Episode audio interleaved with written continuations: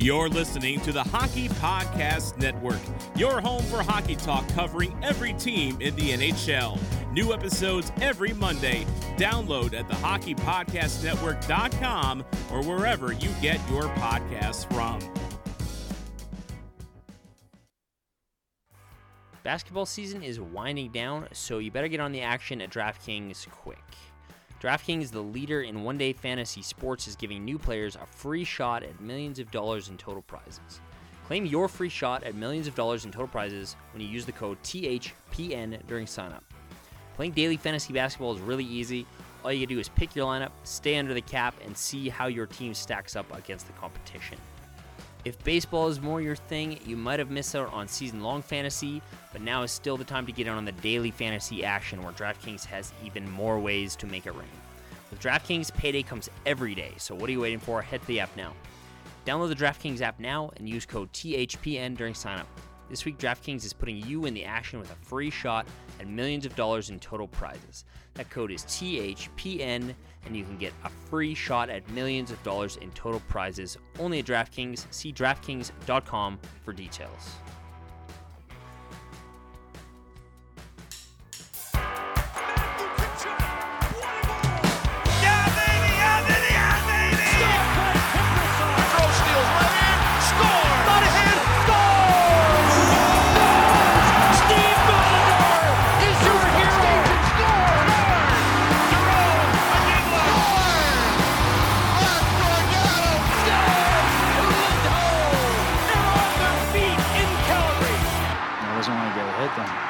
Tracks.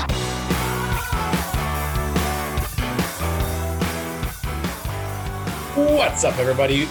Welcome back to the In the Dome podcast. Okay, two games to break down. One against Toronto, the best team in the league still. Division for sure. They're not the who's the best team in the league right now? I think it's Carolina, isn't it? No, it's got to be Colorado. They've been roll. Yeah, it's Colorado by God, by a pretty.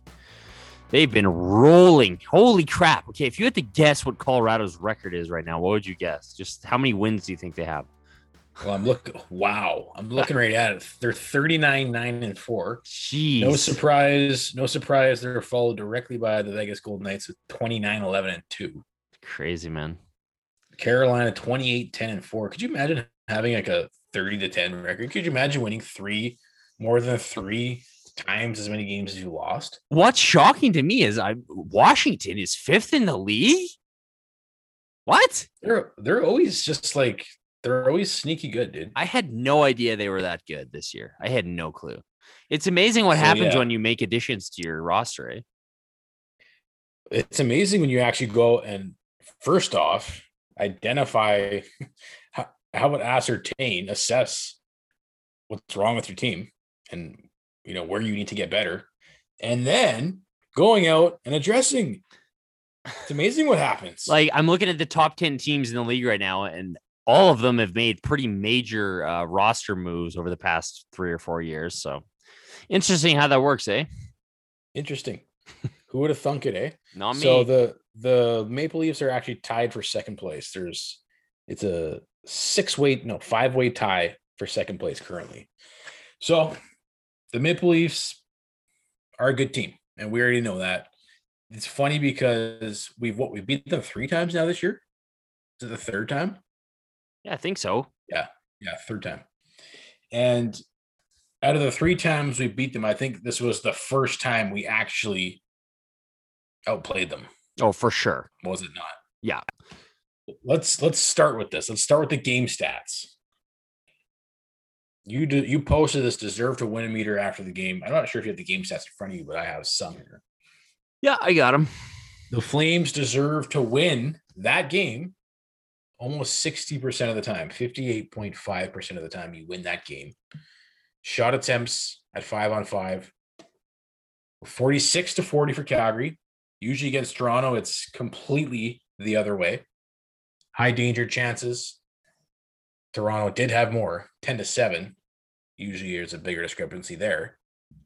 But the power play comes through. Markstrom makes an unbelievable save on Marner.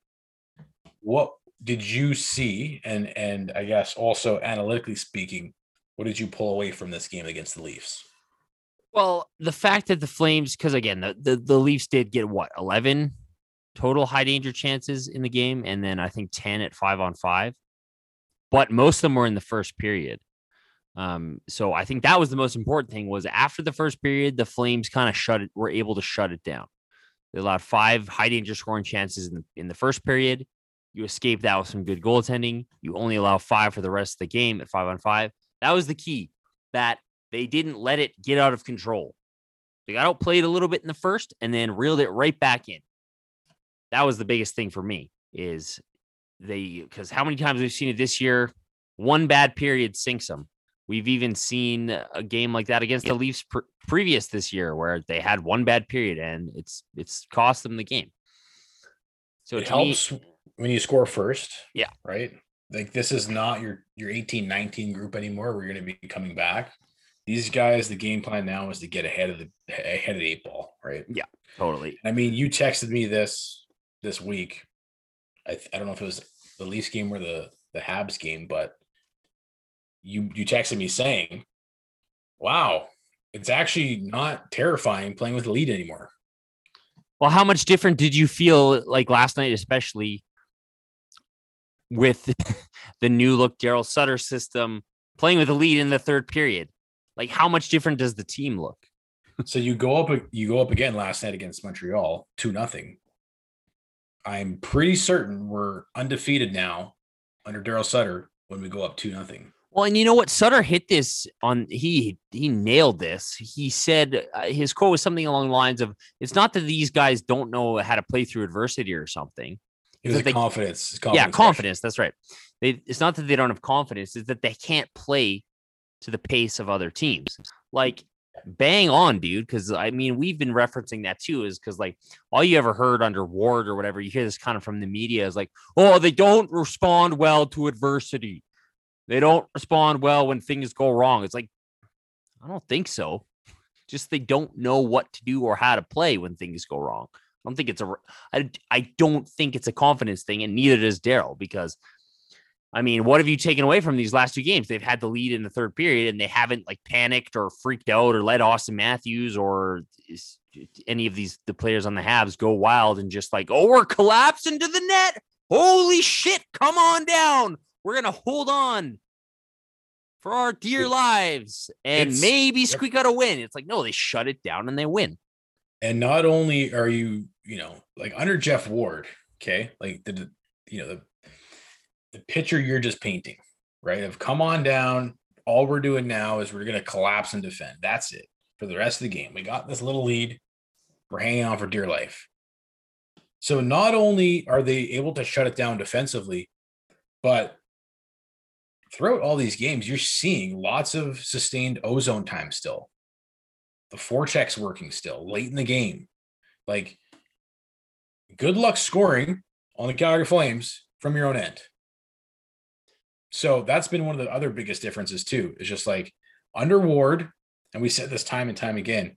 That's why it was frustrating, painful, terrible, terrifying to play with a one goal lead. I, I put out a poll mid-season when it just seemed like as soon as he got a one goal lead, didn't didn't matter when it was in the game, first period, second period, third period, just sit back. Like they would never keep pressing unless they just had that kind of magical, oh, we're going to score a few string of goals here together, and then we'll sit back after that. So that's totally changed under Sutter. Um, I got, I don't know if you listened to his post game after the Leafs, but like you were just saying, how many times did we hear X, Y, Z under Ward versus the way Sutter describes things completely? So Danny Austin asks him about the Toronto Maple Leafs game after the fact, right? big game in the standings, you know, yada, yada, yada. You're in Toronto. You know, do you want the players to really harness that emotion and use that emotion in the game? And Daryl says, listen, that's all we heard under Ward, was it not? Mm-hmm. Yeah. And so Daryl says, you win games by having good structure. You don't win by anything else. And it's just like, dude, the amount of times that we had to sit through that bullshit. And it was Johnny Austin, you know, back then too. him and Geoff Ward, you know, playing, you know, lobbing, Lobbing the old softballs up and then bang. Or lobbing it back and forth on the tennis court, just like, come on, harness the emotion. No, you win by playing with structure. You don't win by having anything else. And I mean, we were saying that too, right? So It's just like the structure is the foundation. Any emotion you add on top of that is bonus, but you're not winning games with emotion without structure. Yeah, exactly. That's what we saw under Geoff. That's what we saw under Geoff Ward. That's what drove this fan base to the brink of, yeah. Well, yeah, And man, like it's kind of frustrating. I don't know. I, I've really enjoyed the last few games, last three games. They've been playing well. But where I'm at is like, I'm just like more so frustrated that this coaching change didn't happen earlier because it's like, God, if they had made it earlier, we might still have a chance, man. Or if this was an 82 game schedule, they would be in it for sure. It's just really frustrating because this is a process I can trust because it's an actual process, you know? yep. fall back on the structure. You can't, you don't have to fall back on like, oh, I better be emotionally engaged on this next shift while Auston Matthews flying through the neutral zone and I'm backing up towards Markstrom and just hope he doesn't bury one. So this is a process I can trust. Yeah, hundred percent. Even after the Montreal game, Sutter was asked about, you know, the whole. Well, let's here. Let, let's let's go back to what you were talking about first. We'll we'll go because this this came up um, right after the Leafs game when Sutter was asked about um, the confidence factor, right? Because what Sutter's saying is that look, everybody when when you when the scoring kind of dries up, everybody looks to oh it's confidence it's confidence and so what he's saying is that um it's not he says this has nothing to do with confident confidence. It's being able to compete and play the game the way the game's playing now right? And he's really emphasizing this whole pace thing like you were mentioned he even said it right? It's it's not so much that they don't not weren't playing with confidence. It's that there's there's a pace that the league plays at now that they were not playing at.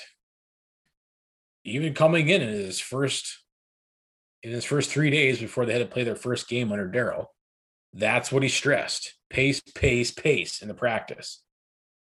The team absorbed that message, took that message into the first three games under Daryl, went 3 0. Daryl even mentioned after last night's game, he had three practices when he first came in. They won three in a row. And then they didn't have much practice time there in between until Vancouver has their their uh, whole struggles with the, with the COVID situation. You get some extra days off, and then he said, leading up to the Toronto game, you had another three days off, another three straight practices. Where what did he emphasize? Pace, pace, pace. So he's saying the scoring thing's got nothing to do with confidence, right? It's all about this pace. And what he's saying, the reason why it's so important is that he is what he's his quote. League changes, the league changes, and the style of game changes.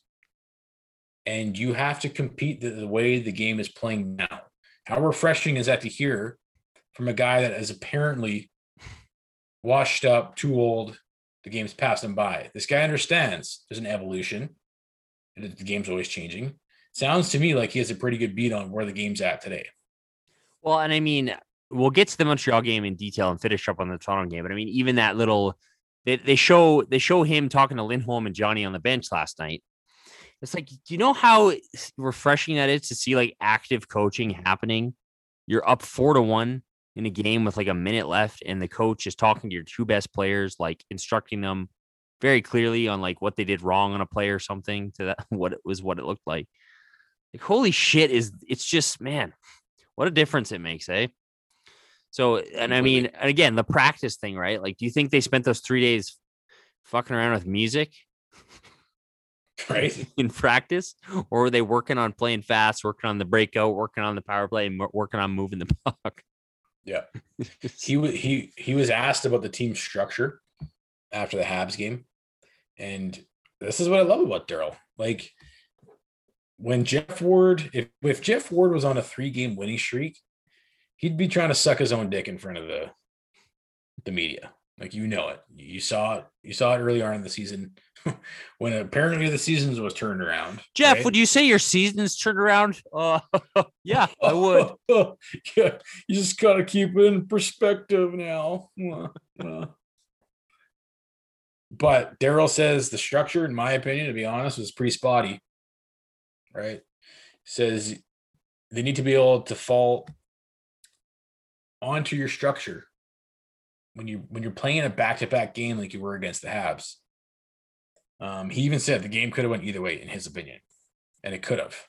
It was hanging in the balance there for probably 20, 25 minutes. Yeah, and I mean there was a crossbar in the first too, so Yeah, if if Montreal gets the tying goal, who knows where the game goes.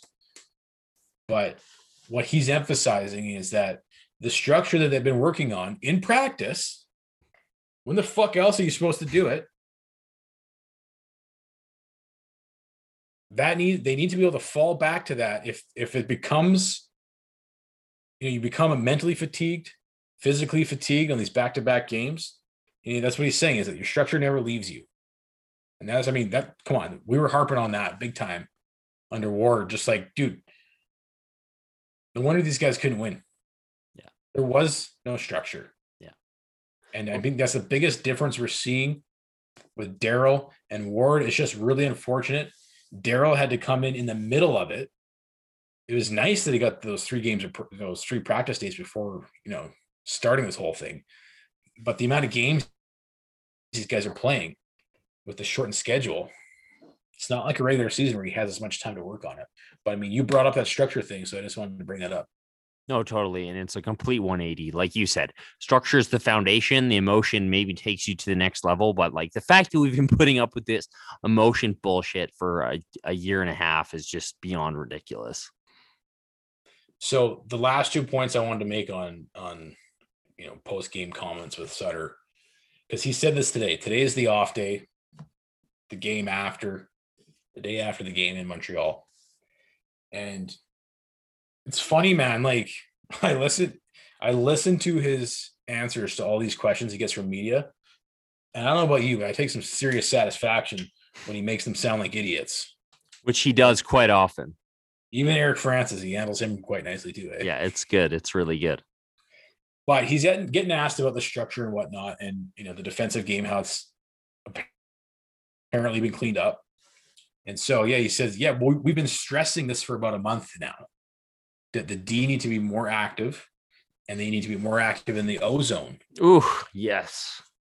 Um, and so when he was being asked about Gio and you know contributions from Gio and Noah, and he's like, you can only implement it in practice, and then you get a chance to reinforce it on video. But it's been taking a month, right? And now we're starting to see some dividends play back from back.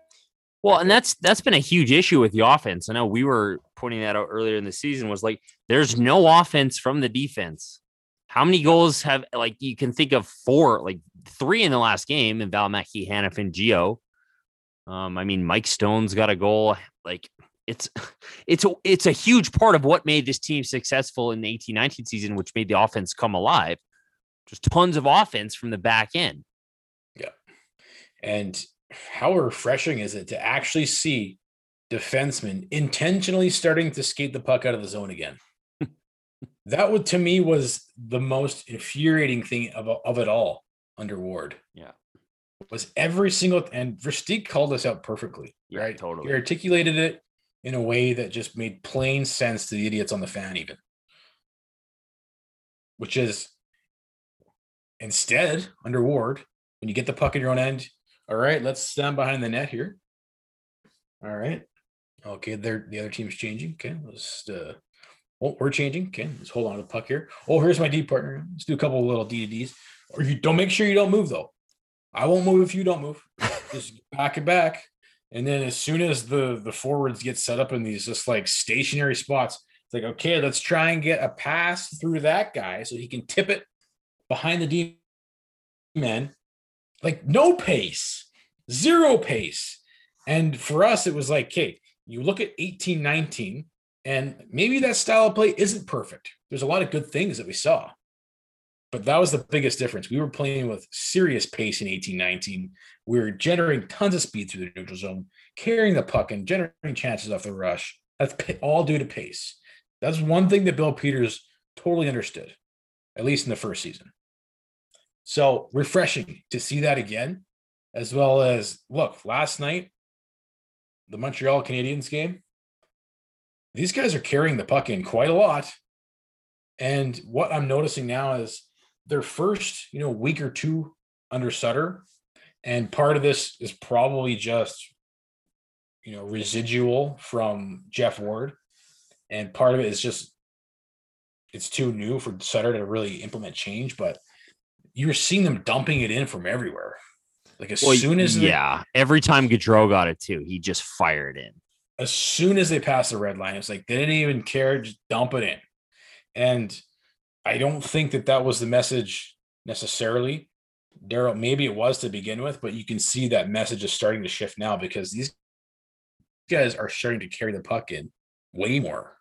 And like we were talking about, I think the last episode or maybe the one before, they're only dumping it in when that's kind of like the last option. Like if if nothing can be generated off the rush, now we'll now we'll throw it in deep. Yeah, totally. And I mean the other the other um adjustment I've noticed and which is trademark Daryl Sutter hockey is holding the ozone. D are active in pin they're pinching, right? Like they are holding the zone. They're not backing off. They're not just backing off because there's always support from from the third forward there to cover the pinch. So not only you're holding the zone, but you're not getting burned on two on ones the other way. I mean, a couple simple changes, and you're getting a lot more offense from your D. You're getting a lot more sustained zone time, and it's leading to you know better results.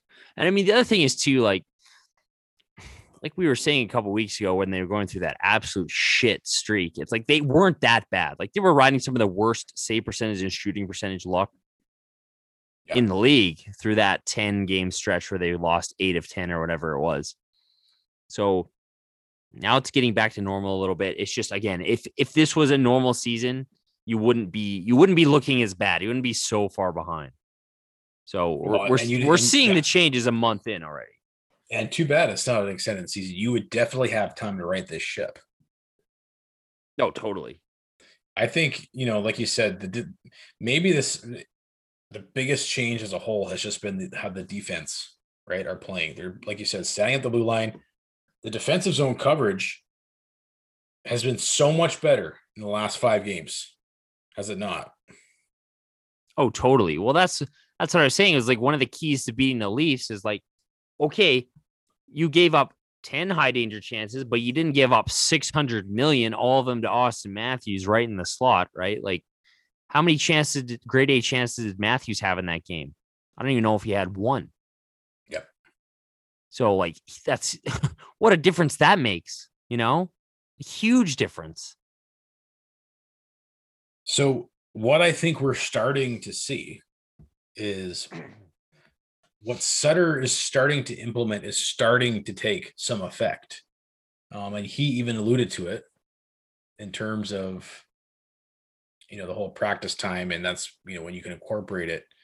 So they had an off day today, but I don't, I don't think they practiced. It sounded like they were going over, going over video, but man, it would just be so great if this team had more time to practice because it's a direct result to, to result. It's a direct translation to results on the ice when they've had that practice time. I just wish they could have more of it. You know, like we mentioned, it would be sweet if he actually had a training camp to put these guys through. But so that's going to be the thing to watch, right? Because they're in a tricky spot. They're trying to they're trying to continue to generate and build on the fly, really, throughout the season in the midst of this jam packed schedule. So we'll see how how it uh how they continue to progress. I mean, did we have any three game winning streaks under Ward this year? Um, I don't think we did. We maybe won at the beginning. Three, I don't think so. Boy, it's been a weird season. It feels like those first few games were 10 million years ago, man. it has been a weird season. A lot of ups and downs. I was thinking about this earlier. We've gone through pretty much, we've almost experienced almost everything this season, a little bit of everything, except for a long winning streak, like a nine game, a 10 game winning streak. Um, if they want to make the playoffs, that's what it's going to take. If they even want to have a chance at making the playoffs. I mean, we were just looking at the, at the standings. We're not going to spend too much time on this, right? Unless they win another game or two here. But they're closing the they're they're closing that gap. Well, it's ridiculous because the Flames have more wins than the Canadiens do, but the Canadiens have nine loser points. the Flames are currently 19, 21, and 3. The Habs are 18, 13, and 9. Stupid loser points. So the the the three games in hands the Canadian have. I keep saying this people because people are like, oh, we could do it. It's like, okay, if they win the next like two or three games, I will be intrigued. I'm not there yet. I'm not there yet. Their next game is against Montreal. Yeah. Friday, today or tonight, if I don't know when this releases, probably Friday, but it's early start. A must win, obviously. They're all must wins. Yeah. But if you if you beat Montreal back to back, then you're three points back. No, you're two points back yeah. on Montreal. Right, currently you're four points back. You'd be two points back. They would still have three games in hand, but you play them three more times over the next week and a half.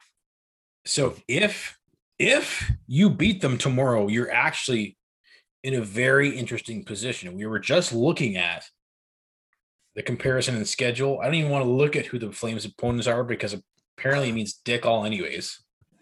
But the Montreal Canadiens have a pretty tough schedule. They play the Leafs five more times. They have by far a way tougher schedule. Like you said, they play the Leafs, they play the Oilers, they play the Jets. We're done with the Leafs completely. Which it's funny, we that's the team we've actually matched up the best best against. so stupid. We actually, well, the team we've actually matched up the best against is Montreal. Yeah, that's true. Um, I mean, like, listen, if there was ever a time and I don't want to jinx it, and I'm not trying to get ahead of myself because, like I said, I'm not in yet. I'm like enjoying watching them play well. I'm hoping they win tomorrow night. But if they lose tomorrow night, it's like back to square one, right? It's like, yeah, we're way out of it. But if there was ever a time, if there was ever a time the Flames play Montreal tomorrow or today, if you're listening to this today, which you will, which you are, they play Ottawa and they play the Vancouver Canucks, who I don't know if you know, they've been off for three years. Then they play Montreal three times in a row. This is the season. These next six games, this is the season. You could, well, yeah. If you win five of those, you could reel this absolute horror show of a year back. Somehow, some way, there's actually an opportunity here somehow, some way.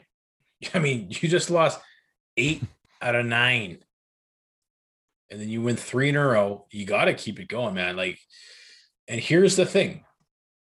Here's the encouraging part about it. Even amidst that eight out of nine game losings losing streak we had, like you just mentioned, they weren't sucking. It was terrible goaltending and terrible shooting percentage inability to finish, right? That was the difference maker. Other than that, their underlyings are actually pretty solid. And you know they've been slowly building and building and building. The other thing too that I can't help but think about is if this all comes down to pace and what Stre- uh, Sutter is really stressing, you know, staying mentally active and awake and mentally tough late in games because he's he's mentioned it a few times. This team has just sucked at it. He doesn't know if it was a conditioning thing or you know proper goal setting or whatever it was. Bad coaching is what I chalk it up to, but they've took a decent amount of the season off, have they not? I mean, they yes. they should have some juice in the tank for these final 13 games is all I'm saying. Somebody even said, like, okay, well, what if, what if the Flames magically make it back into the playoffs? And the answer to that question is then they are the hottest team in the National Hockey League rolling into the playoffs. That's the only way they can make it in. We saw Colorado do it two years ago. So there's definitely a little opportunity here that's been created for them. And like you said, if they can just even like if they can win three to the next five, they're probably going to continue that opportunity rolling into the next little mini series with with Montreal. So we're not getting too excited, like you said. I can't do that to myself again right now. I just can't. Well, and the fact that it is like again, if they lose tomorrow, like I would say lights out, right? Like because that's how that's how precarious it is. Because everyone's like, oh, we could do it again. If you lose the one, eh, like if you lose tomorrow, like I, not that it would make a difference. If you lose two of these five to Montreal, it's not happening unless Montreal completely falls apart. Your hopes are resting on Montreal completely and utterly falling apart. That's Well- what you, that's where your hope lies in.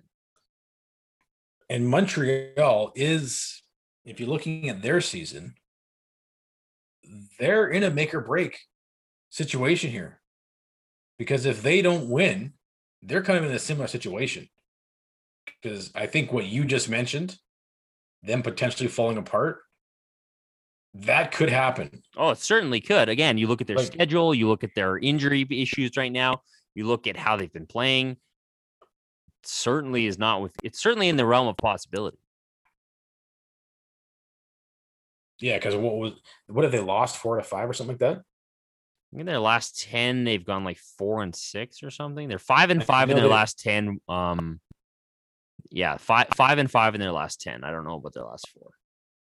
Because what I think they lost three in a row before they beat the the Leafs. Yeah, they lost three in a row before they beat the Leafs. Then they lost to us. So they've lost four of their last five. So they're not playing great right now. Um, they're a good team. I mean, we saw it last night. But I think the most encouraging thing, if you're looking at the head-to-head matchup against Montreal, is we fucking dominated plenty last night against Montreal. The expected goal share, Flames Flames owned it last night. over 70% of the expected goal share. 13 High to danger was, yeah, yeah, 13 Go to for it. 4. 13 to 4 were the high danger chances for the Flames at 5 on 5. Pure and utter domination. scoring chances were 20 to 21, shot attempts 61 to 56. They they even had the the refs in their pockets last night. Oh, that was bad. Although Rasmus And- Andersson was uh I guess we're just gonna have to kill off every every penalty we take is just gonna be some dumb shit from Rasmus Andersson. Eh? Well, he's taken eight straight minutes in a row. What a loser. Seriously, fuck. So I don't know. To me, especially coming off a back to back, that's encouraging because we've already seen some good results against Montreal under Sutter. And we saw it again last night. To me, this will be a really telling game. This game two against Montreal on Friday, 4 p.m because I think you're going to see one of two things. Either they continue to, you know, put the pedal to the metal. And I'm not saying that guarantees them a win. I sure like their chances when they dominate Montreal five on five. Doesn't mean you're going to win every game, but I sure like their chances. Or you're going to see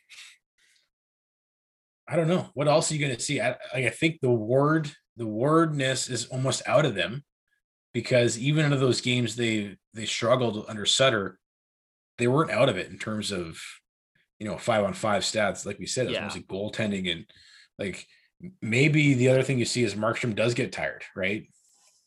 Well, that would be my one worry, right? Is like, okay, well, when do you when do you play Domingue? Well, Because if- again, if they, they had- played they played really well the last last night, but I mean the night prior in Toronto, that's still, and again, you don't have to play the Leafs again, but I mean, the Jets and the Oilers, you still have to play them. And they can, they have a lot of skill up front. Markstrom had to make an insane save off Mitch Marner in that Leafs game. So he's still going to have to be a huge factor against these highly skilled teams. So that's my one concern now that Rittich's gone. Yeah. It's like, when, when do you dare play Louis Domingue? Well, and look, And I mean, you, I think you have to at, at least like maybe once or twice, don't you? I don't know, man. Like that's that's why I brought this up. Like it sounds like Sutter, by the sounds of it, is fully prepared to play him for the next 13 games. Which, like, straight up, I'm totally fine with. Like, and I know Markstrom has a bit of a rep for struggling when he gets tired, and we've seen that already this season. But I'm looking at it right now. The Flames only have one back to back left in their schedule. Do they? Do they even have a back to back left? Okay, April. Yeah, they have one back to back left. It's next weekend against Montreal. That's the only back to back. So theoretically, you could totally roll Markstrom out every single night from here on out. No, they have two back to backs if the Vancouver games at the end of the season aren't rescheduled, because that would be my only caveat. Right. So they have a back to back next weekend, 23rd and 24th against Montreal. Then they only play two games that next week. And then their next back to back wouldn't be until the 15th and 16th of May if those games remain against the Canucks. So, yeah, maybe it is. Maybe you just ride Markstrom, man. Why not? I mean, hey, what other option do You, you, don't really have an option. You have no option. You cannot put. You would be better off, and unless Markstrom is like, "Hey, I'm going to get hurt or something," you would be better off playing Markstrom at like 10 percent than you would be Louis Domingue at 100 percent. Like seriously, When was the last time he saw NHL action? Louis Domingue stinks. Great guy, uh, it sounds like, but I mean, the guy probably shouldn't be in the league. I'm gonna pull up his stats right now. The only thing I remember of something from being in the bubble. Eh, maybe he's not that bad. I mean, his Eh, his last game was with the Canucks. He played one game last season, so letting four goals. Yeah, you might need to play him once or twice. Well, well I said you take it game by game, right? I would say good- I would say until you're out of it, Markstrom's starting. I mean, the good news is Markstrom's back. Yeah, totally. He's been very good the last few games. That that save on Marner in game one against Wow. the Leafs, and then he was just dialed in against the Habs. You know, he didn't have to make any unreal saves, but you could tell. He's yeah, he was right he was yeah dialed in like he was in the first like ten games where it's like you were so confident that he wasn't just going to let a stinker in. And I mean, they he was asked about it too. And of course, he's going to say it because what else are you going to say? But Yeah, you know, he said pretty much saying he's comfortable having to play the rest of the games. but the way he said it, he's kind of like wants wants to. But like you said, just I don't know. I think you gotta be really careful with it because if he is your only chance, you got to really you have to really go game by game. Well, yeah, and you know what? It is going to be game by game from here on out. It's going to be game by game for the team, for Daryl, for Markstrom, for us. Like again, I know everybody's getting caught up in like they could do it.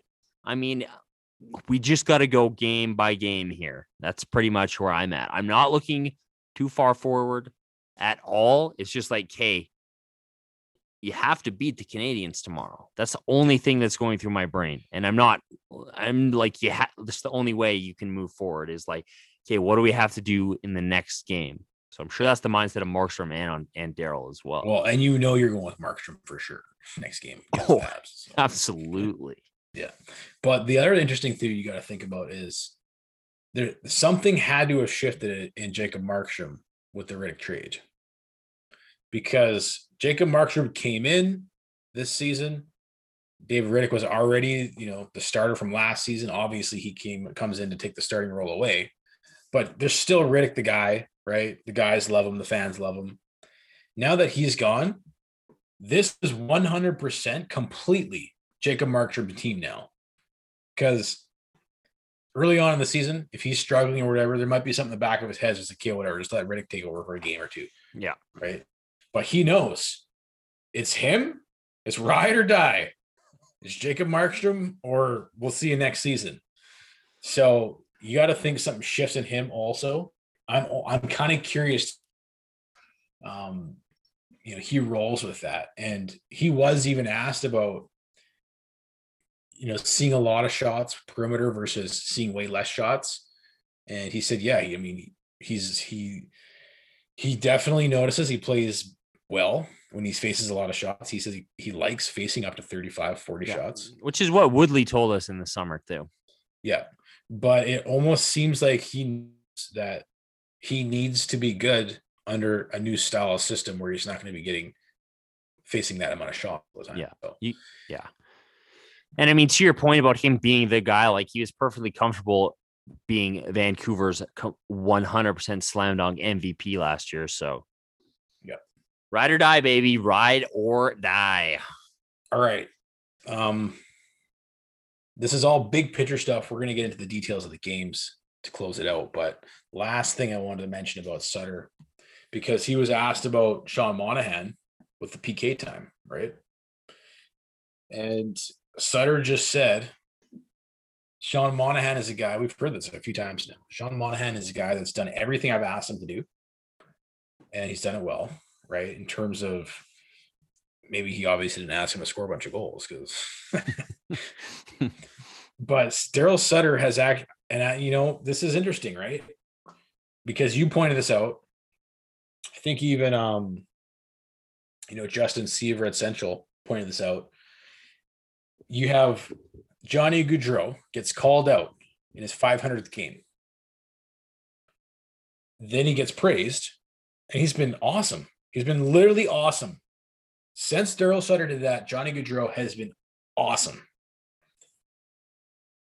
Mark Giordano didn't get called out, right? Sean Monahan didn't get called out. So, but look how well Mark Giordano's been playing in the last three games, maybe five. Look how good Sean Monahan has been the last couple games with this new line. So it's really interesting to see what's going on in Sutter's mind of like, hey, he's pushing all the right buttons, right? It's like now John Monahan in this situation right now, currently, he's not someone I'm going to publicly put down. Right? Obviously, he knew it would work with Johnny, but the whole thing with Sean Monahan is like he he straight up said, "It's my belief that when you players you're telling him and asking them to do, then you reward them. You give them a carrot. So he the, the penalty kill is just that for Sean Monahan. So I don't know. Really interesting to see this because obviously it's unprecedented for him in his career to be p- killing penalties. But fuck, he's been good. He's been good. Penalties. He's only been on the ice for one goal against. I thought And it was honest- zero. I had to go look. And honestly, I just don't see how that doesn't help his entire game. Well, and listen, like Daryl said something else about Monahan. He was he was talking about how I, I, I'm not sure what context he was saying this in, but he was saying he wants Monahan specifically and guys like Monahan to know that they can contribute in other aspects of the game and contribute to winning, even if they're not scoring goals, right? Yeah. And I think that's really important for guys like Monahan, right? Because Well, especially if you're going to have an honest assessment of what you got. yeah, exactly. Because I mean, Daryl's said this how many times now, right? He even said it again. It's like we don't have the firepower to go toe to toe with teams. We got to be a tight checking team. And I mean, like, doesn't that do wonders for a guy like Sean Monahan? And, and I mean, on a team who, like, you know, has been known to get frustrated and known to deal with some confidence issues, but Monahan can have a game where he, you know, maybe he doesn't score a goal, but he was killing penalties and he, you know, had a really good defensive zone shift. I'm sure that's, I'm sure he's feeling a lot better about himself when he Well, hears stuff like that. And there's some pressure taken off of him too, right? You take Johnny Yeah. off off his line. There's definitely a little less pressure to perform. And he's he's been good with that second line. Let's let's go there. How have you liked Dubé, Mangiapane, and, and Monahan? I have liked them a ton. these new lines, and look, small sample size, but fuck, very effective so far. But they have tried everything. Blow it up. Bench 13 and 23. Monahan is a borderline NHL player right now. He's a fringe third liner. I just don't see what other option you have than to sit Sean Monahan in the press box. Morons. Anyways, I've really liked the lines. I I I did I don't know, like I, I thought the, the the the second line could have been a bit more effective. Um I think it was against was it Montreal? I'm the games are blowing together. I thought do I thought Dubé kind of does has been doing what he normally does, which is kind of fade a bit towards the end of games.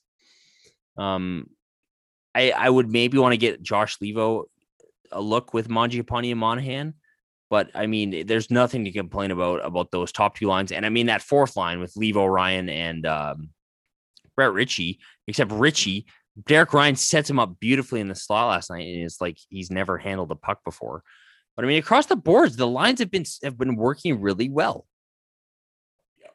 Deep pairings too. The shift, switching Gio. Oh, dude, dude, I was gonna say like everybody's all over the Monahan Gaudreau splitting up. The splitting up of Gio and Andersson has been monumentally more important. Like, holy shit. That has been right. way for me. That has been way more of a factor in the team's uh, little streak here than anything. Like that's what the team needed more than anything because boy oh boy paying dividends big time and honestly in the last three games since that shift rasmus Andersson has been slightly better in my opinion he's still know. been making he's still been taking dumb penalties and making some dumb mistakes but i but mean in, in the defensive end yeah the dumb penalties are are fucking pissing me off. I'll be honest, but I'm developing a weird, um, specific like, uh, you know how everybody had TJ Brody syndrome. A player hate, yeah, I, am building it. It's growing with me. I'm kind of building it for Rasmus Andersson's. Like every time he screws up, I'm like, there he is again. Yeah, what a exactly. dumbass. It's true, eh? He Cut your actually, hair, you loser. He might actually have an excellent game, but you're only gonna notice the three mistakes now because fuck, He's been so bad. And he should. He should cut his hair. Yeah. And I mean, like dude. A, fucking looks like a clown now that he sucks. hey, that hair looks great when you're good. You suck. You're like a fucking idiot. I mean, even the Michael Stone Valimaki pairing's been solid the last few games. Really good stuff. Dude. Michael Stone's been awesome. This is the best, like you said, this is the best we've seen him in a Calgary Flames uniform. Oh, totally, man. Maybe he was just born for Sutter hockey. I don't know. Born for what? Daryl Sutter hockey? Maybe that's what it is. Or maybe it's just the amount of time off. He's had two years off. So I mean, I would still like to see Shillington get some time there, but I mean, I, I love the new top lines. Like, I mean, Lindholm and Gaudreau, they work. I mean, you saw their magic in overtime. I wonder if Monahan's feeling a little sad, being like, that used to be me out there with Johnny, and uh, now it's not. But I mean, they work so well together you know, uh, like it's just it's, it's a no brainer that that is the top line of this team, right? Yep. And I mean, since they've been split up, Dude, Gaudreau, they, Gaudreau has like what four points. The chem and the chemistry on top, just see it building each game, especially between uh and Johnny. Yeah, I know. Like, there's so many plays during the game where Gaudreau will put a pass somewhere where 99% of the other guys on the team wouldn't receive it or know what to do with it. And Chuck just picks it up perfectly. Yeah. And then he like makes a similar pass. It's like, holy shit, man. This is once these click. Yeah. These two could just, could just, you know, win us some games here. Well, and you even saw the power play goal they scored against the Leafs for Lindholm one times it. Like, I didn't even see the goddamn puck. It was just like bang, bang, boom in the net maybe that was the problem all along. it was Sean Monahan couldn't finish there. Well, and also Tkachuk, every time he gets in that position, usually tries to go between his goddamn legs. So yeah, it's funny under Sutter how he doesn't do that anymore. Funny, eh? No music, no shenanigans. All right, let's get into some nitty gritty details of the games here. So Toronto, like I think you said this, that was a fun win, right? there's just those, you know, there's the handful of wins. Maybe it's closer to 10 or 12 a year. When you win them, they're just like some wins are just kind of like, oh, fuck, nail bite or a whole hom, you know, whatever. That was a fun game. Yeah, the Milan Lucic playing his 1000th career game. And David Rittich playing his first game as a Leaf versus the Flames, both in one night. Incredible. And then You actually outplay the Leafs for the majority of the game. It's back and forth. It's a tight game. You don't trail. How nice is it not trailing? It's really fun to. It's makes watching games a lot less frustrating. then you go to overtime, and Johnny Gaudreau steals the show. Ooh, baby. Fuck, fuck, that was nice. That was a have a Johnny. That was trivia. vintage Gaudreau, bro. I have a little trivia for you. All right. Coming back to Lucci here. All right. How many players all time Oh boy. have played 1,000 games in the NHL? How many? How many players all time? Because I think this is one of those things where fans don't necessarily gain an appreciation for how Yeah. big playing a thousand games is. It's usually like it feels like there's like 20 guys every year, right? It's like, oh, it's his thousandth game. Oh man, that's a really tough question. If I had to guess, I would say it's is it it's definitely above 50. It's gotta be like it's gotta be like hundred, right? yeah, 355. Okay, I was I was thinking maybe it was a trick question. Three, but still, dude, three hundred In the history of time. in the history of the NHL. That's it. And I get, dude, who I don't know if Chucky said it or somebody said it. They're like, for for Lucic to do that with wow, with the way he plays is pretty incredible, right? It's true. Yeah. Like, So Dude has some hard miles. he sets up the first goal, and dude, last year, if you take away Neal's, um, what was it? He led the league in the first ten. If you take away season. Neal's first 10 games where he wrote a ridiculous shooting percentage playing on the top power play unit with Connor McDavid, you take that away, then because I think if you include that, you have to give the slight edge to James Neal, just slight. And there can be arguments made either way. But last year, especially if you exclude playoffs, but it's pretty even last season, right? Well, through the know where- I first through the first four or five months for sure, like Lucic, re- you kind of forget because he was so good down the stretch and in the playoffs, and he's been good this year. That he really did struggle those first like what two or three months. I mean, the dude even said like, remember when when Bill Peters was still the coach, he was like, "Yeah, I straight up contemplated quitting." Yeah. he had a rough first few months, but if you did, if you take away that last year and a half, you compare those two players this season, not even fucking close. Dude. Lucic has actually been good. dude it's the weirdest thing that probably my t- the two of my most the two player acquisitions that i've been most pissed off about Brad Treliving for have been come two of my most likable flames in Lucic and Tanev. It's really weird. this season. Yeah. Yeah, I don't like you gotta em- emphasize that because the reason why you don't like it is because of the the future implementation implementations. Well, I've always said this about Lucic. I love the guy, but the contract is an absolute abomination. But he's been good Yeah. this year. So I mean, he's still not playing up to his was it four mil we're paying him? five point two five. Five point two five. You know, obviously he's not playing up to a five point two five. Well, and you got that third round pick. True. Which we'll get this year. Yes. I think it's next year, isn't it? Is it 2022? I think it is. Ooh. Yeah, So maybe, I mean, I really like I. It, it's kind of like okay, all context aside about his contract and shit. It's kind of cool because back in the day when he was on the Bruins in their heyday, like dude was a phenomenal player. Yep. Like an absolute force. Like I remember watching that uh Jerome McGinley, David Krejci, Milan Lucic line. Unbelievable. He was insane against the Canucks that year they won the cup 2011 dude was a beast and it's pretty it's pretty incredible that despite all of his limitations in terms of physical ability he's still putting t- putting some effective hockey together this season Does this guy lose a fight? dude what a monster is there anybody who's even in his same in the north division who would be in his class I don't know, man. I I think I told you. I think I told you this before. Um, when I played junior, my first season, we actually I actually played against Milan Lucic in the BCHL, And my line mate, I didn't know this at the time. I know this now. I didn't know this at the time, but Milan Lucic was like 15 or 16, and my line mate was 20, and he was jacked. Like he like he's the guy who goes like spends all his time in the gym, dude. And he was ripped. And he used to fight guys and didn't lose many fights. Whenever we whenever we played uh it was Coquitlam that Lucic was on, those two went toe to toe.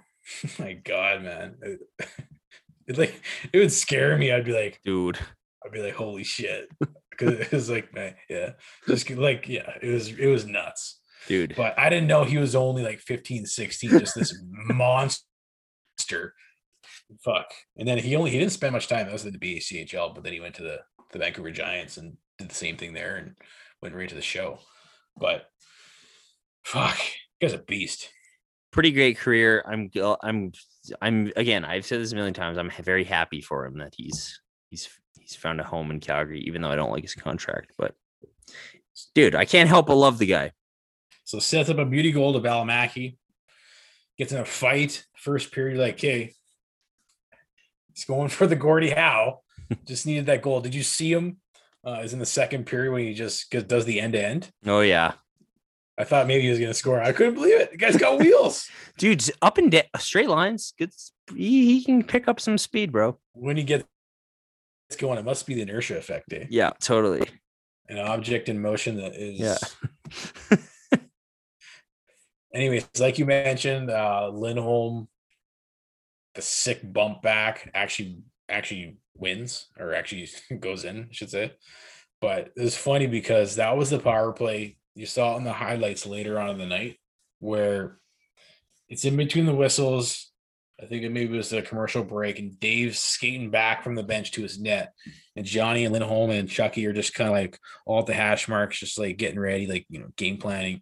And Rittich just comes by and bumps into him. Do you see that? Gotta love it. Fucking love it. And then so Markstrom does the scorpion. I'm telling you, man, that save, fuck, unbelievable. I didn't even think he saved it at first because I was like, that must have missed or gone off the post Yeah. or gone off something. Exactly. That reminds me of Connor Hellebuyck, dude, or uh, Vasilevskiy, where it's just like these guys. He, that was a six million dollar save Yeah. right there. If he's gonna make saves like that, pay him all the money in the world. He is dialed in right now. I just hope he doesn't get fatigued. I hope he can keep it going for another 13 games. Yeah, totally. So then you have a major point in the game, four minutes. Four minutes. Rasmus Andersson takes another dumb penalty. Was a high sticks Joe Thornton. I'm like, what are you doing? Joe Thornton didn't even like push off him too too much, and he just lost his balance. It's like, fuck. Dude. Rasmus. How many people? And look, both Toronto Maple Leafs and the Montreal Canadiens power plays are struggling right now, but how many people literally thought you're getting out of that one? Yeah, no, I thought there was no chance. That that's a he- that's a hell of a kill, dude. We're, this is where we're at. Where Sean Monahan is killing penalties against the Toronto Maple Leafs, and we are not getting scored on. That's that's the Daryl Sutter effect right there, bro. That's insane. Johnny Gaudreau, absolutely. Oh, I, I got no words to, to describe. That was vintage Johnny Guitar right there. Like, and there, I posted this afterwards. We, I was on both Twitter and Instagram, and you saw like what 18 angles. My favorite angle though was the one from the corner behind the net, because you can see the emphasis that Johnny sold his whole entire body like he was going, and just cuts on a dime the other way. Unbelievable. And you know, Dave thought he was going five hole.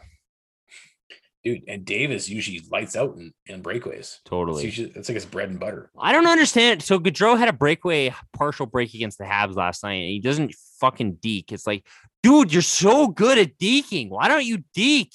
You literally score every time you deke. Just deke. Like he's so good in tight, it's unbelievable. Dave even tried to poke check him, and he just missed. That was just that was vintage control. I haven't been that pumped up about a goal in a while. Dude, it was unreal. The only other um thing to to bring up from the Leafs game is Matthew Tkachuk snow showering Dave Rittich, and then Leafs fans absolutely. Oh my lord. Fit. Dude, okay, Leafs fans are officially the worst, man. Like it's official. They've surpassed the Oilers this season for the official most annoying. Like seriously, you don't realize that these guys are buds. Like they played together for four years. Like they're so self-absorbed. They've never seen a Matthew Tkachuk, David Rittich hug after a game. They don't understand that that was completely just like Matthew Tkachuk being a bud and this like snow showering him, and then Dave pretending he's mad. And Yeah. And Like, like, what the after after the game, Dave is even like saying, Yeah, he does that. He's a great player. Like, what a joke, eh? These Leafs fans just like, what a piece of shit. Matthew Tkachuk is such an asshole. he's such an unsportsmanlike. Needs to be banned. They're still not as bad as Edmonton, dude. Sorry. I It's not. haven't. Yeah, it's been a while since we've had to deal with uh with an Oilers thing. So, but I mean, that, that was hilarious, and th- that's why they're both friends. I guarantee that's why they're so close, is because they're both so hilarious and fucking nuts and competitive. That's why they get along so well. Montreal will whip through this. And Dave said, if you watch just one last thing, if you watch Dave's presser after the game, it was a little sad. But Yeah. I mean, I love I I- he he's stoked to be on a team that that has a chance to win though. The best quote was somebody asked him, What was the weirdest thing about playing against the Leafs? And Dave was like, In the first period, I got scared of a blue jersey, and then I remembered that I'm blue too. It was fucking awesome. Oh man. If- It's, it's funny how like the even the Toronto media is like, oh, this guy seems like he's actually pretty kind of cool, eh? Yeah, it's like no shit. Eh, Just wait, you have no clue what you even have. Like these, that's the thing. I mean, if you're living in Toronto, Yeah. You have no clue Oh. about anybody else because you're so self-absorbed. Just one last Dave quote. He's on he Ryan Leslie uh interviewed him on Instagram. If you haven't watched it, go watch Yes. it. It's so good. But he asked him about the Toronto media pressure, and Dave's like, I don't give a shit. Well, I thought you were gonna bring up the Francis thing, dude. Oh, I was, but the first thing that really got me is he's like, I don't give a shit. literally, he's like, I don't give a shit, man. so great. But then following up to that, because the question was about the pressure in Toronto and the media, about the, like the, all the media. Dave's like, I don't give a shit.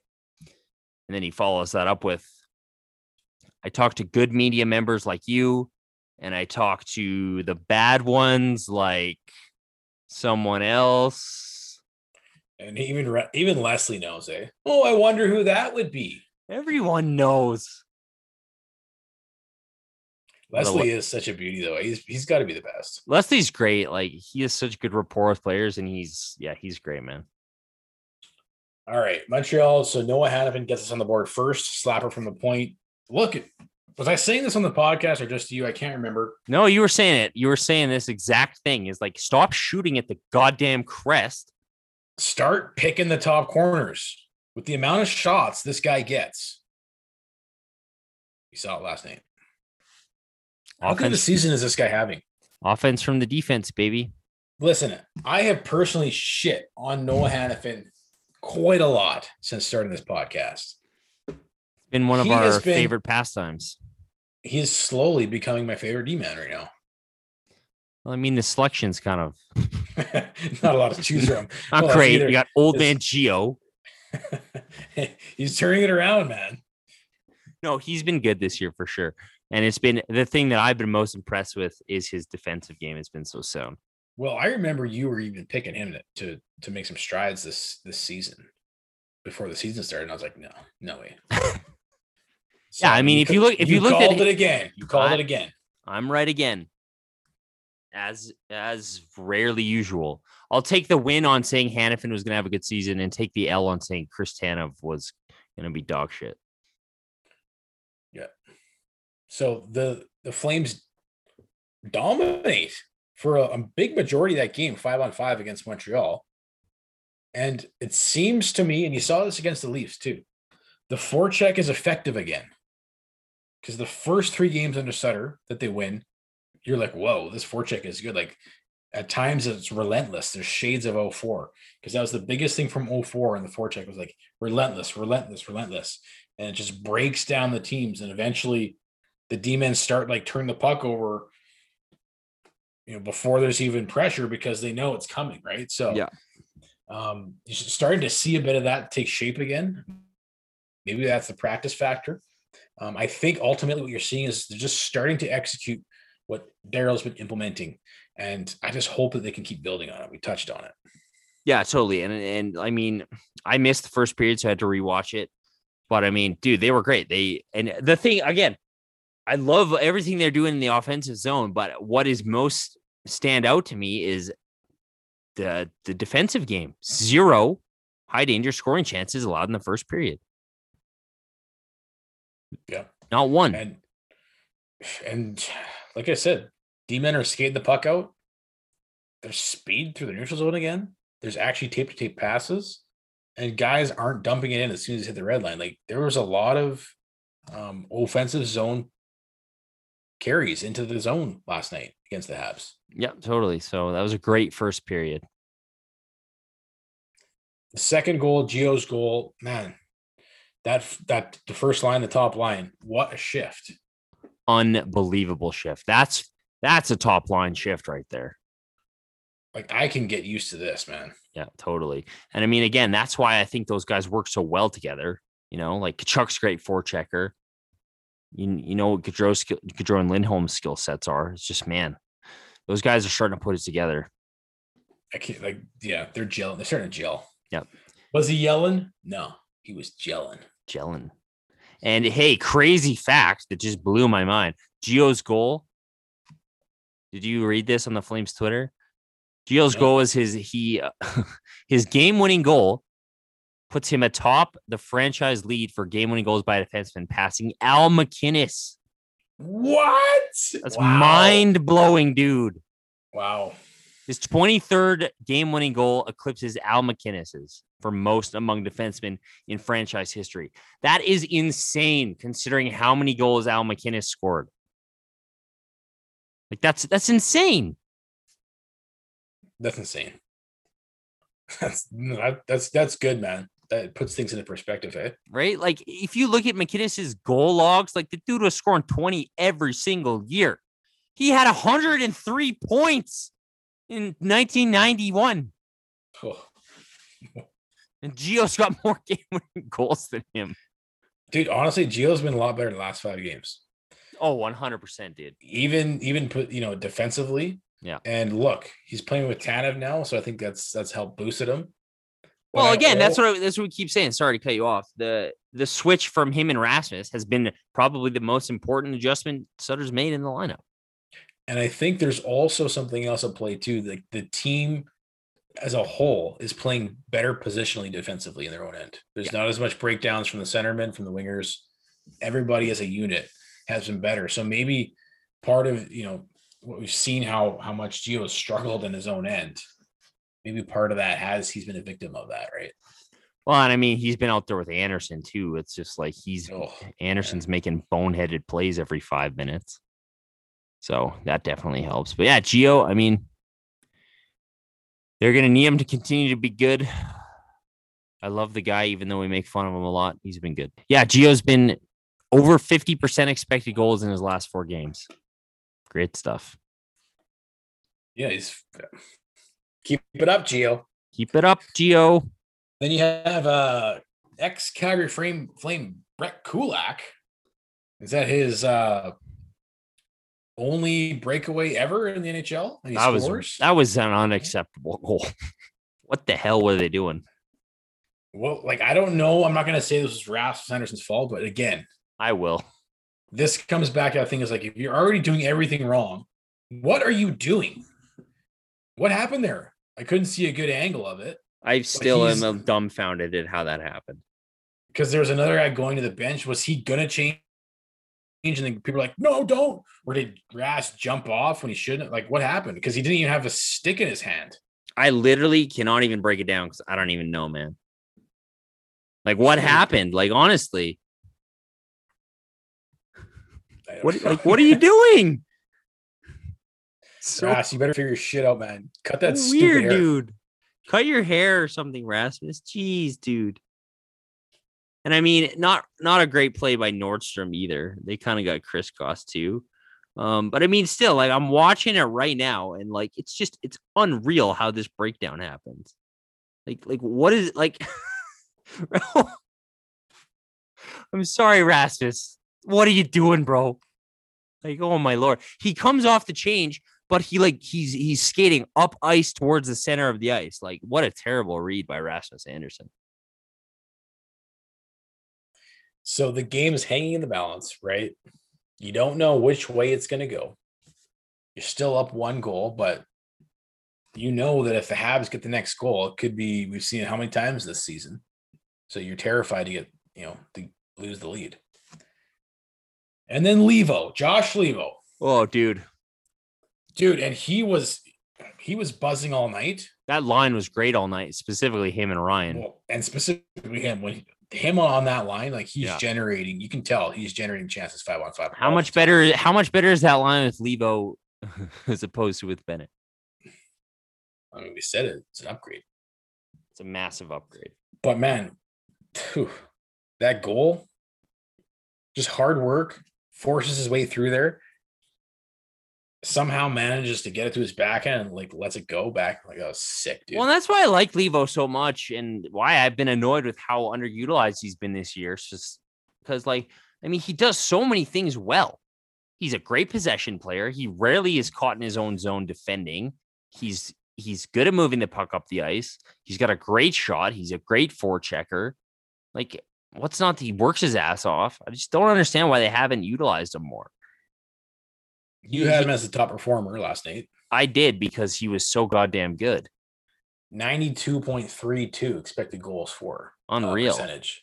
Unreal, man. 90, 90th percentile. Like that's when you know you have a stellar game. Five scoring chances, seven shot attempts, one goal. Yeah. On the Great. game. fourth line, fourth On- line minutes. Exactly. Like, what did he play last night? Like 12 minutes, 10 minutes, something like that. Like you're playing with Rich, Richie. He, he's generating more offense with Richie than Gaudreau did. Yeah. I mean, this has been my, this has been like, play Josh Leivo more, you know? Like, he gets what? How many minutes did he have last night? I'm just to pull it up right now. The fuck is Josh Leivo? Oh, yeah. He, he played 10 minutes last night, 1039, has a goal, seven shot attempts, five scoring chances, isn't on the ice for like any scoring chances against. Great night from Leivo and a huge, a huge goal. Massive. Chris Tanev also in the top as far as game stats goes. Yeah, he was great, dude. Noah Hanifin's up there. You know who I thought had a really good game actually was Valimaki Yep. and Mark and Giord- Stone too. Mark Giordano, Yusuf Valimaki, for your top five um, players. Is this what what uh, stat are we, are we looking at here? You need Uh, that that would be game score. Game score. Okay, explain that real quick. Yeah, if you just go, if you, it's a metric device. It was initially, I think, from uh, baseball, and then it was in basketball. It's just like a single game productivity score. Um, it's mostly weighted on like goals, assists, points, but there's also other things like penalty differential, um, play some play driving metrics in there. Um, so it's just kind of like a nice little concise uh, stat for like how a player performed in a given game. Yeah.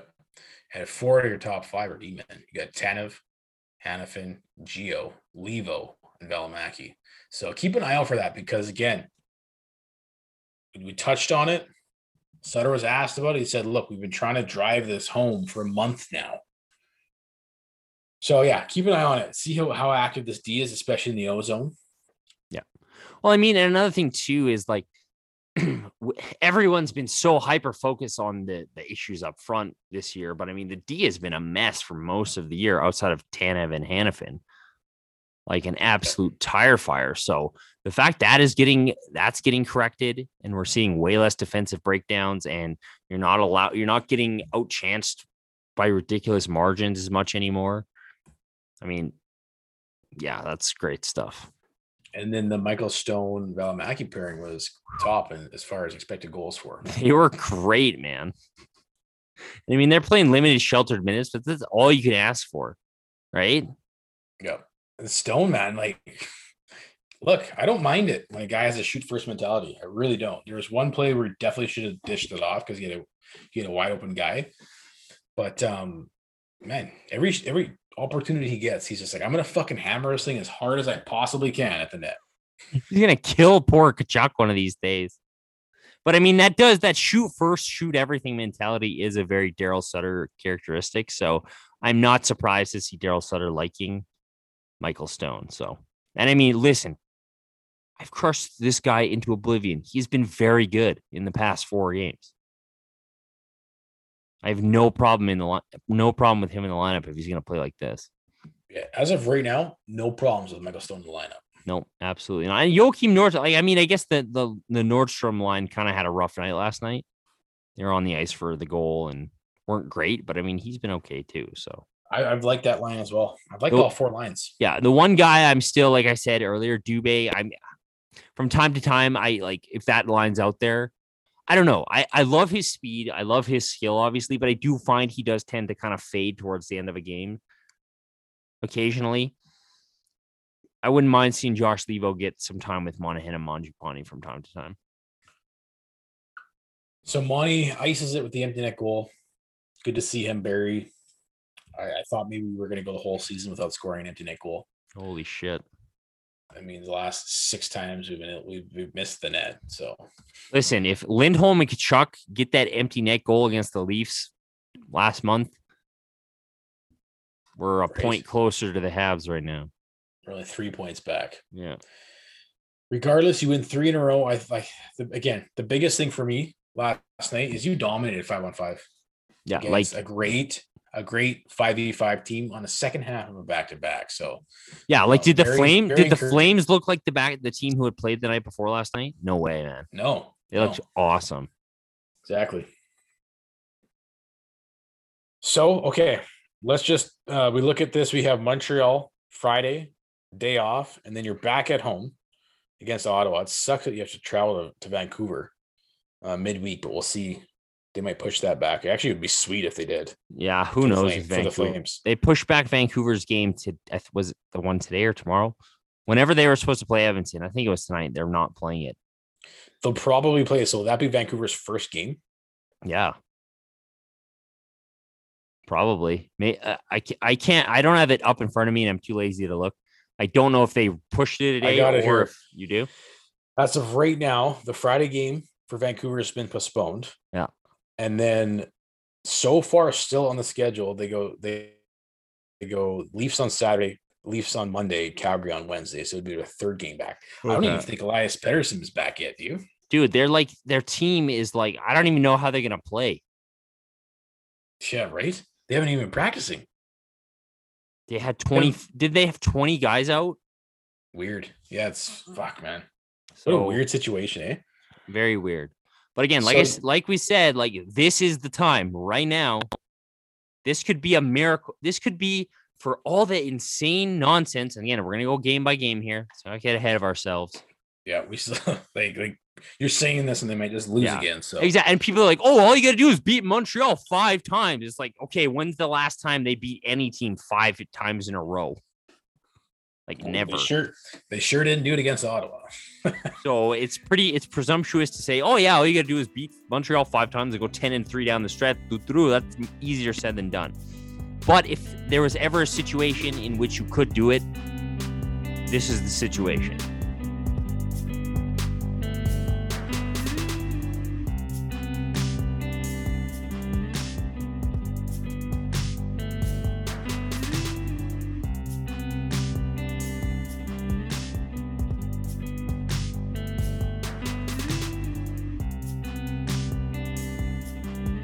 Now, a show that's going to give you the truth about the biggest epidemic of our times. We're all a little crazy. We're All a Little Crazy is brought to you by the Same Here Global Mental Health Movement and the Hockey Podcast Network. This is NHL great mental health advocate and member of the Same Here Alliance, Theo Fleury. This is 20 year professional sports executive, mental health advocate, and founder of the hashtag Same Here Global Mental Health Movement, Eric Hewson. This is Darren Ravel, sports business insider, mental health advocate, and founder of the Same Here Influencer Alliance. We're so afraid as a society to rip the band aid off the topic in a real way. Anytime you open up about something that's controversial or taboo, the first one through the wall always gets bloodied. And that's why we're doing this. We don't mind being the ones getting bloodied. We put our stories out there well before it was a thing to do for a reason. Because as much as they're extreme examples of how far you can fall, they show everyone the challenging life experiences impact everyone, even those of us who have reached the top of our competitive industries. The issue in media today, traditional media and social media, we are so quick to look for simple answers, simple explanations. We want everything wrapped in a bow. But this topic is messy. The nuances need to be explained. Yeah, it needs real long form conversation like this. I'm just thrilled that we can be real with people and address the current events happening in this space in real time and set the record straight. More talk happening doesn't mean it's helping the conversation move forward. The words we use matter. We have the greatest mental health awareness in the history of our planet, and yet the mental health trends and outcomes are awful. It means the current messages aren't working. Find me a person who hasn't faced trauma in their lives. Anyone. You can. Things have affected all of us. It's why we all say we are all a little crazy in our own unique ways. This topic isn't for one in five of us with mental illness, it's for five in five whose mental health has been impacted. This isn't an athlete issue, it's not a musician issue, it's a societal one. This is the greatest epidemic of our time. No, it's not about stopping any stigma. It's about us all saying same here. Our openness and the commonality in our struggles, that's what erodes stigma better and faster than any campaign telling people to stop anything ever will. Available on all podcast apps. Do us a favor and download each episode before you listen. And if you're an Apple user, please rate and review the podcast as it helps us get these important conversations out to reach a larger audience.